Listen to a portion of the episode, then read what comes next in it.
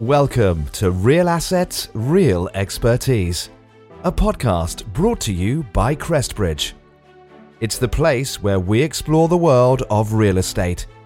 Introducing your host, Stephanie Workman. You're listening to Real Assets, Real Expertise. Welcome to the latest episode of the Real Assets, Real Expertise podcast. Today's guest is Andrea Carpenter, a director of Diversity Talks Real Estate. Andrea is also a writer and a communications consultant in the property industry. I met Andrea at the beginning of the pandemic in 2020 in relation to a project surrounding governance and women in non executive directorships.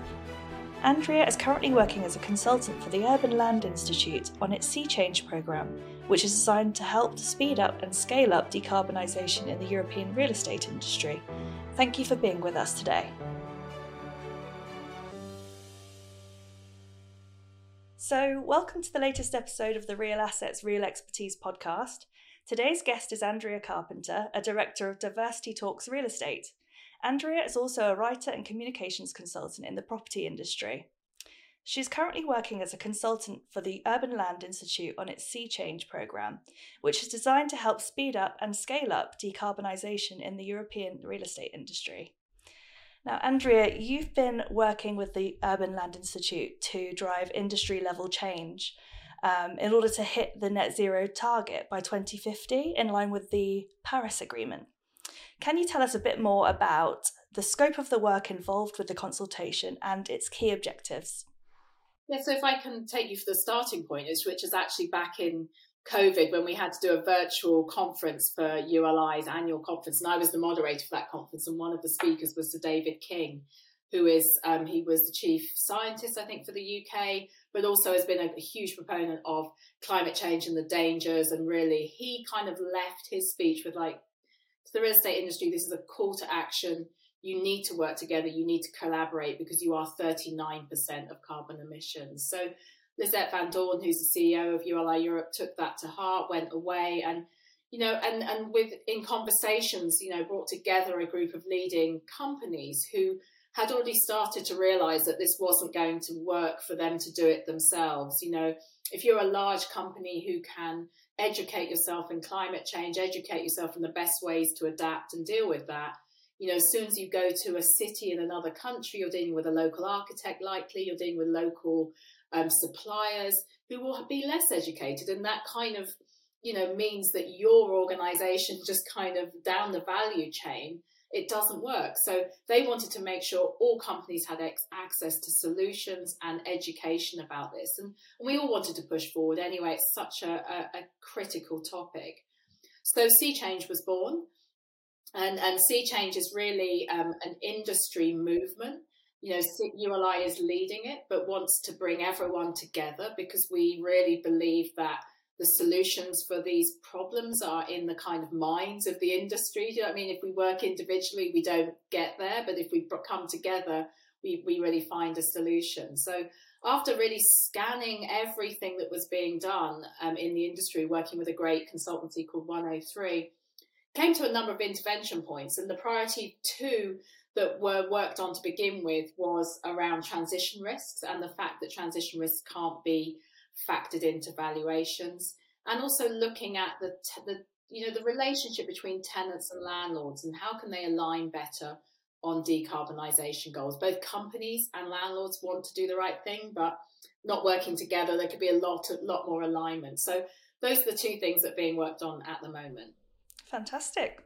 So, the ULI has been warning the real estate industry of what it describes as a carbon bubble uh, being on the horizon. Why is it urgent for the industry to be called to action now? So, yeah, that carbon bubble comes from this work around transition risks and the fact that, um, you know, transition risks, which we're really talking about those risks that are building holds to be able to kind of be fit for purpose in a low carbon environment. So as we go forward, we want to decarbonize and have a very low carbon emission environment. So at the moment, it's it's not possible to factor in transition risks into valuation. And apologies for anyone who didn't realise that this was going to be a podcast about valuation, but here we are. I'll try and I'll try and keep it. Light. It's a real estate podcast. They they love a bit of valuation chat.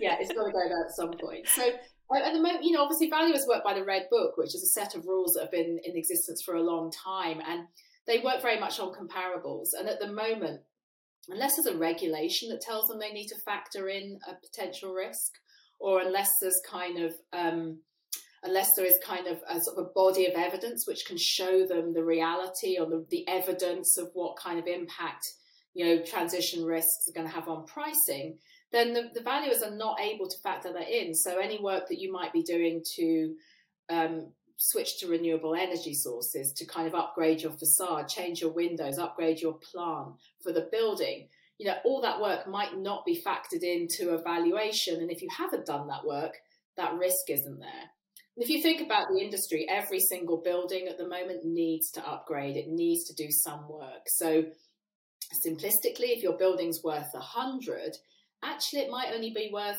85 or 90 or 95 because that amount has to be spent on um, invested in making your building kind of more to net zero essentially that's what we're aiming for so what we're saying is at the moment unless we are realistic about the fact that every single building needs to do this. Every building has, you know, a, a carbon bubble. Every building has, you know, is slightly, you know, priced higher than its value in that sense, or value over slightly overvalued. You know, and at the moment that doesn't matter. But what happens if, you know, tomorrow for many countries the EU changes the regulation and says that in five years' time you have to have done this work? Well, then suddenly that amount becomes very real and you are going to have to kind of factor that into you know your value of your building and what you know your the pro- future prospects of your building so what we're saying is can we find a way to deflate that bubble by dealing with that transition mm. risk now mm. it's like preempting it so it doesn't all happen at yeah. once if that is yeah. the scenario um, speaking about transition risks so the uli has published its transition risk assessment consultation guidelines, which covers templates uh, for disclosures and reporting. Why is standardization and data sharing so important in the industry's ambitions for decarbonisation? Yeah, so those we see those consultation guidelines as a potential kind of unlocking of this problem that we have at the moment. Because if you think about it, carbon bubble or otherwise, at the moment, if you go to buy and sell a building, there is no common language to talk about, you know, what transition risks do you have? You know, two different companies might assess those, you know, that kind of um, process of taking a building to net carbon zero differently. So, and if we're not transparent about it, it might stop those purchases happening. What might also happen is people who are more educated on what their buildings are going to cost to get to net zero, they may be selling those buildings into the market to less educated buyers. You know, so what we're saying is can we have some guidelines, a common methodology? And that's what these guidelines do a common methodology to assess what those risks are at the moment, to basically assess and disclose those risks. What we're saying is there's 14 risks that we've identified that relate to decarbonisation. And nine of those are things that we could quantify already if we all could, took the same assumptions, and they could already be factored into a discounted cash flow as you think about the valuation of your building and kind of understanding, you know, the prospects of your building going forward financially. So what we're saying also is that it does need a mindset shift as well because at the moment that information gap if you're more educated less educated on car, you know what the building what needs to be done to buildings is kind of a competitive advantage for some. But we think that's sort of a short-term gain really mm. considering what we need to do. Actually what we need to do when we're 39% of carbon emissions is to speed up and scale up that decarbonisation. So now is not the time to use that aspect of um, you know a, a, transaction or the value of your building as competition. Mm. We're saying could companies be transparent about that layer? Plenty more things to be kind of competitive about. When you're buying and selling buildings, you've obviously got different perspectives on why they're selling it, why you're buying it. So there's plenty still to get to grips with. But if we can be if we can remove that knowledge gap and have a you know and make sure everyone knows kind of around you know what is the risk of taking a risk building in terms of decarbonisation I think then we can have like better conversations, better discussions about it, and better understanding of why people are buying and selling, and you know, there's, all people, there's always people who are more opportunistic than others mm-hmm. who think, okay, well, that looks like a, a, a high cost, but I know what I could do with that building if I can do the decarbonisation as well. So it's about removing that layer of competitiveness and saying, actually, let's just all move forward on this. Because I think if we don't, you know, we're risking just decarbonising some buildings where actually, in reality, all assets across the industry need to go to net zero. Mm, great. And I suppose it also helps to build up that evidence base as well. The more transparency there is, um, that really helps the whole industry. You're right, and you see, if we have more evidence, we have more understanding of what works and you know what has worked and what has has fed through into values. There's a positive side to this mm. as well. You know, we're not saying that this is just cost, cost, cost. It does look like cost to begin with, but actually, if you're reducing the net operating costs of a building, then you're actually making it more affordable for your tenant. Mm-hmm. You know, mm-hmm. so there's definitely there's definitely kind of positives there in doing this way. And you know, talking about those values, if we start to give them evidence as well, that can be reflected in values as well. Absolutely. So, what would happen if we weren't to take this course of action? Would there be consequences for our cities, for example? Yeah, it's a really good question. I think what I've described is quite technical and quite a technical solution for actually what is quite a societal issue. I think at the moment, you know, the, the way that decarbonisation is being driven is that people are looking for places where they can find value. You know, if they're going to decarbonise, is there what they would call a green premium? Is there a reason for doing it? Whereas, as I said, we need all our buildings to do this. So I think capital and investment is being driven into higher value locations where actually, you know, the you know the outcome might reflect better in a, a higher rent or higher values. But actually because the valuers aren't aren't able to factor in the fact that decarbonisation might have helped with that, it kind of gets ascribed to the location or the type of building. So what you'll see then is maybe a movement towards more people, more kind of sorry, more companies investing in place and higher value places. So it will kind of almost narrow the places in which the capital will go first to decarbonise. And if you're pushing money towards higher value locations, then you're leaving behind lower value locations. So what you might be doing to cities is, you know, inadvertently creating places that will have more stranded assets. So those that are not fit for purpose mm. from a carbon point of view. And, you know, I'm, I'm not just, I'm talking about kind of areas that are good, solid working office areas, living areas, amenities for small and medium sized businesses. You know, places like the city, the West End will always be okay, the central business districts. But, you know, there's a role to play for other parts of cities. And if we're not paying attention to those in terms of decarbonisation, we could be kind of losing some of those with more stranded assets. And that kind of almost is a cycle of decline mm. then but also it's about equality. It's about places and making sure that we're investing in the places that need more investment to bring those areas of our cities that require more investment higher up. So it's a technical solution for what's a really important issue to keep like the investment markets flowing and also the investment flowing into all parts of our cities. So, looking forward, what would you say is next in the process for us?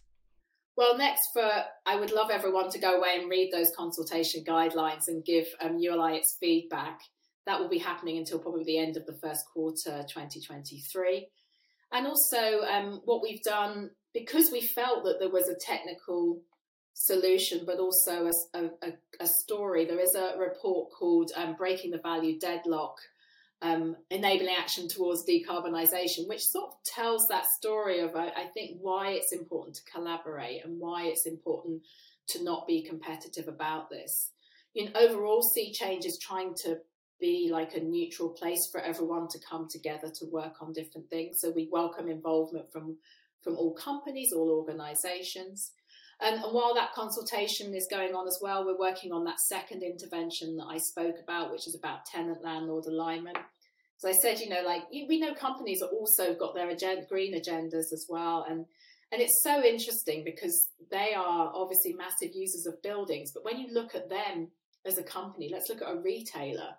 You know, buildings are a very small part of what is their problem around decarbonisation. They've got to do a lot more work about manufacturing and supply mm-hmm. chain. So their focus might not be on buildings. So one of the things we really need to do is say to occupiers, okay, it might be a small part of your you know, of your kind of overall issue, but it's a big part of the big problem. You know, it's it's a part of the thirty nine percent, and you know, we've already done quite a lot of work talking one to one of occupiers, trying to understand what they're, you know, what do they need, what are they working on, how can the industry help? Because we just think there's a there's not there's been a sort of a not difficult relationship, just a history of not a relationship of these sides talking, and this is a really important time when the parties need to come together and help so, help each other solve each other's problems. Mm. I think I think they can it can help can be both ways certainly. So we'll be doing a lot more on tenant and landlord alignment on decarbonisation going forward as and, well. And that's where that common language piece could come in really handy because you're not having to demystify it every time it's put into plain language. You don't have to be a surveyor to understand the guidelines, you know. So um, that plain language is really going to help. I think you're right. I think even in the occupier interviews, we talk a different language. It's really strange. It, it's it, and we, we've not been talking to each other, so we have you know like the occupiers are really interested in having great buildings of well-being and kind of you know wood and all that sort of thing you know that look really sustainable whereas i think the industry is very focused on decarbonisation at the moment and certificates and making sure it's mm. operationally efficient so neither side knows what the other side is thinks is best for each other. It's really it's really interesting, and so just having yeah the common languages, common conversations about you know how to move forward is is so key. And yeah, every time you standardize, I think that you allow growth, you allow consistency, which allows people to move forward more confidently. Yeah, transparency, I think, is the way forward, and it always, sounds like always. that's that's where you're going.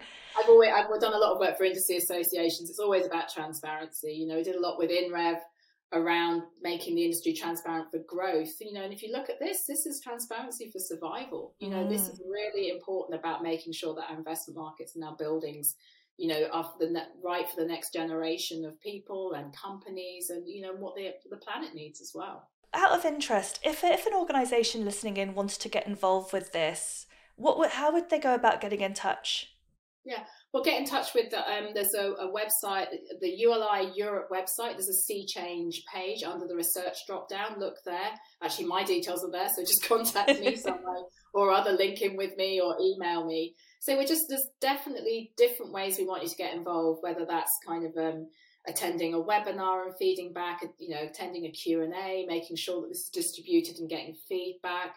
You know, if you're working with tenants a lot, come on board. I know that, you know, I know that there's um, a lot more, um, a lot more kind of um, engagement and uh, with with tenants at the moment. So let's try and help everyone kind of sort that. I know that on one of the other podcasts to be talking about green leases. Mm. You know, an important connection between landlords and tenants. So there's lots of different ways that we can look at kind of um, getting people involved. So basically, go to the website and contact me somehow, and I'll Fab. slot you into something. we'll get you involved. Excellent.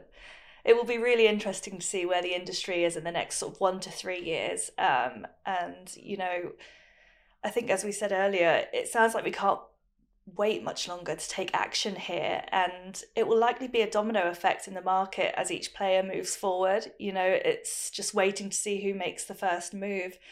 As soon as that happens we'll see higher numbers of more and more um, others playing follow suit really yeah. And I think sea change is about also saying that, saying that we have to come together because if we're fragmented and we're quite a fragmented industry, then we're not going to move forward mm. as one. So that's why it's a convening place as well, because we want everyone to have their say and talk about what's the best way forward. Yeah, I think the longer a standoff goes, goes on, the the issue just compounds. So yeah, I no, I think everyone's trying to. Everyone's been really good. I think there's a, such a positive momentum for for environmental and the decarbonisation and looking at the Paris Agreement targets at the moment. But everyone's moving forward as a company individually. Mm. Everyone's doing great work, but to scale up that we almost we have to try and find that standardization and that consistency it's not that people aren't addressing this it's just that we could make it work faster. So, as mentioned at the beginning of the session, um, we met in 2020 through your involvement in Women Talk Real Estate, who have delivered some absolutely fantastic training sessions that I've attended. Um, and we've also rolled out within Crestbridge as part of our DEI efforts.